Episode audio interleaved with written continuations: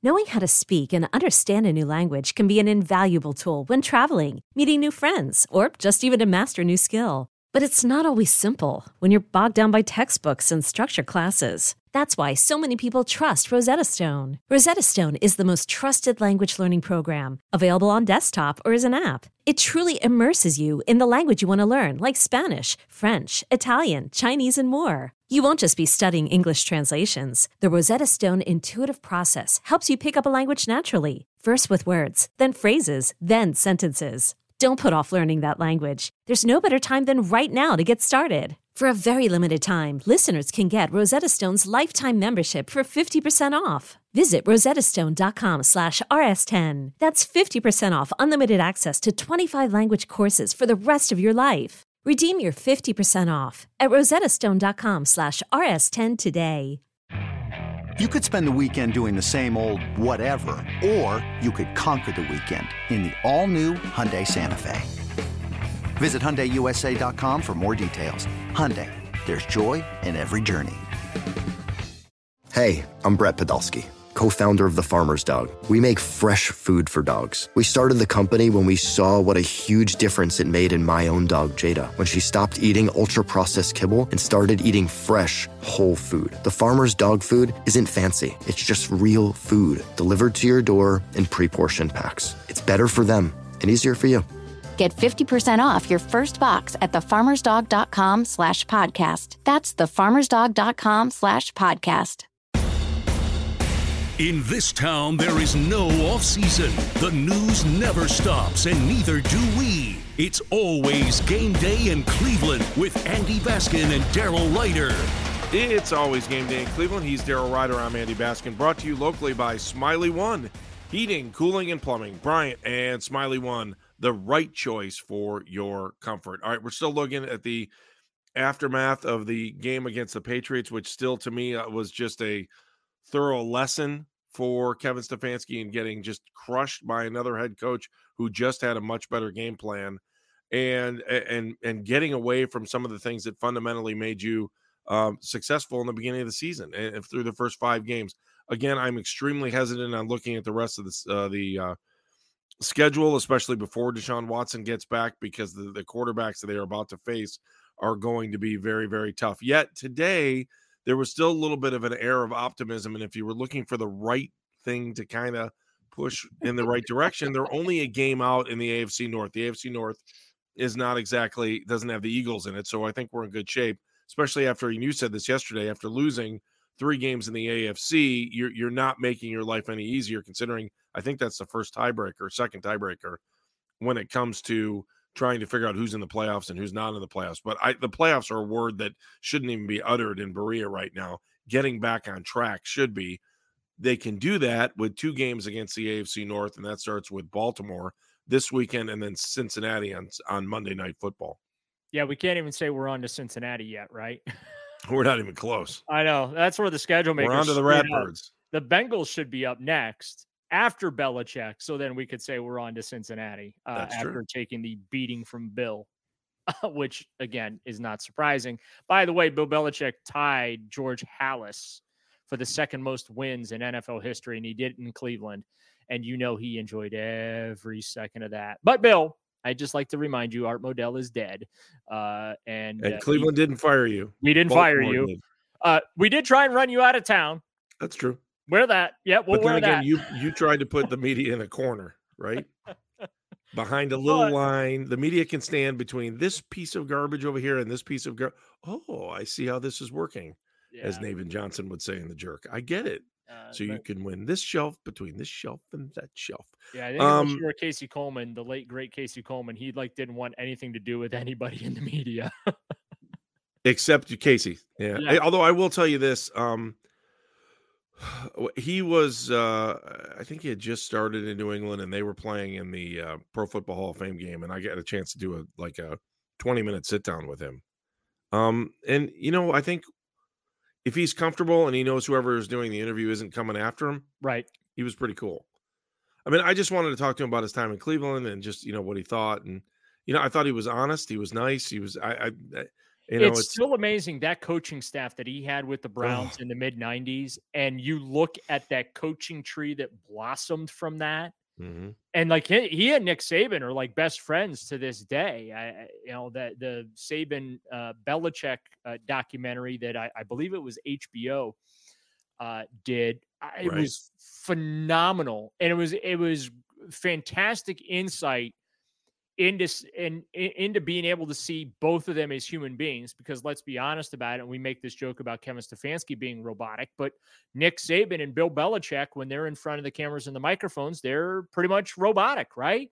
and they, they- can be jerks too, right? I mean, Well, they, they can be if they get the wrong question asked to them. sure. uh, which is I, I- get uh, sometimes. I mean, Nick Saban, especially some of those halftime interviews or the you know post game interviews, he he can get a little testy if he doesn't like a, a- a question that's asked. Which yeah, look, I mean, they're again they're human beings, right? They they have Right. feelings too, and and things going uh, on uh, and in their minds and all that. But um, you, you know, I, I just it it really when you look at his greatness, Andy, as a uh, as as a coach, um, you know, he had the he had utmost respect for the Browns franchise, and I think that that's important to you know let fans know. I, I saw a tweet from uh, the uh, one of the, the Patriots radio analyst saying how after the game, uh, Belichick stopped the buses outside the Jim Brown statue and made the team get out Wow. uh, uh, uh, get off the bus and you know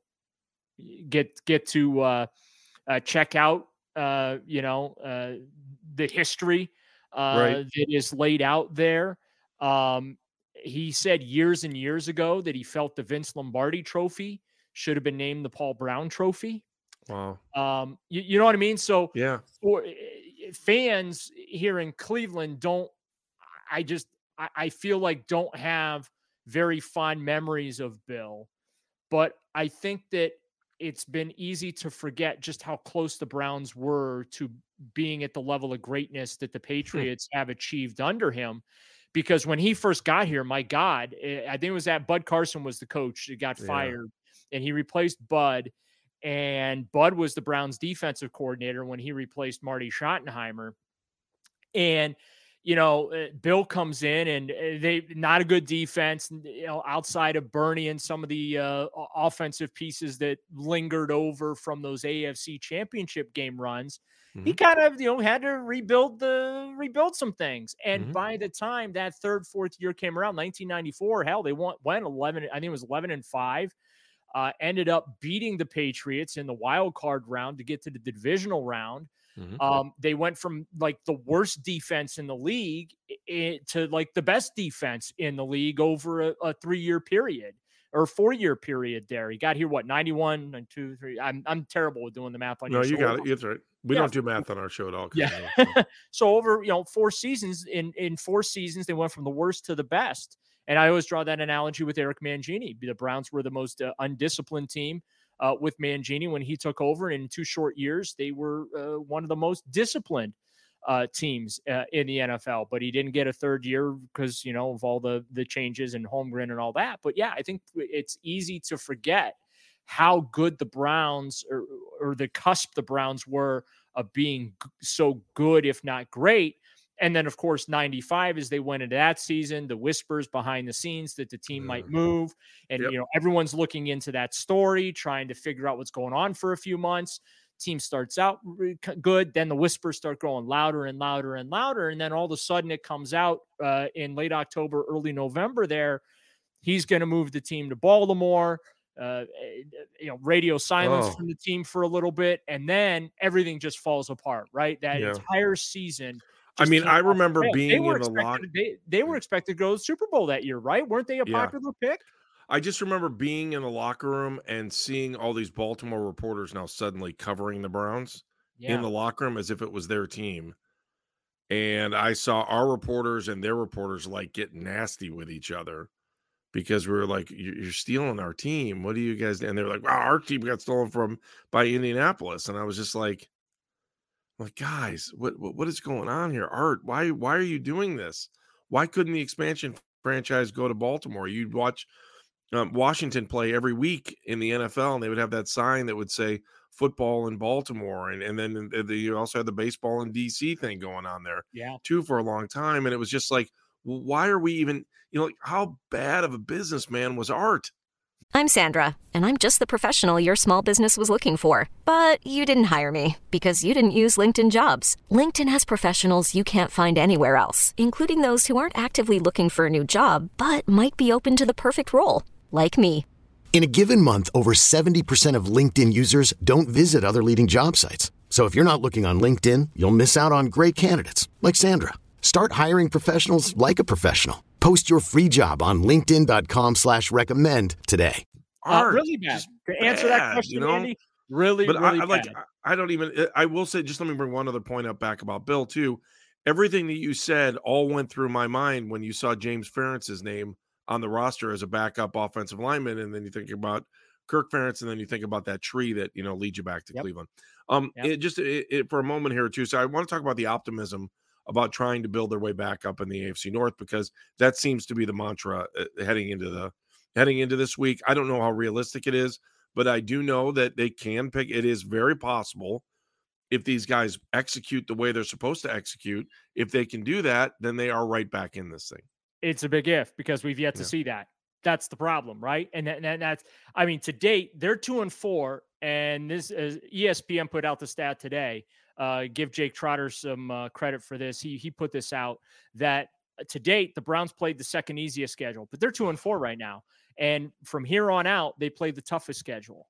Uh, yeah, so that's why I'm not optimistic. Sure, they can play better. Of course, I could go win the lottery too, right? Uh, no, I think their odds of playing better than you winning the lottery. I think I'm that just is being honest and, with you, just trying to keep you straight. And neither one are all that great. So I, you know, and they've got two divisional games come up. Look, if if if a miracle happens and they beat the Ravens and they beat the Bengals and they get back to four and four, they would be first place in the AFC North. And then you know the whole tone of conversation changes. I'm just not uh, too optimistic we're going to see that happen. No, it's always game day in Cleveland. He's Daryl Ruiter. I'm Andy Baskin. When we come back, I want to talk about a development in the NFL that could directly affect your Cleveland Browns and the way we see this team in the future. That's coming up on It's Always Game Day.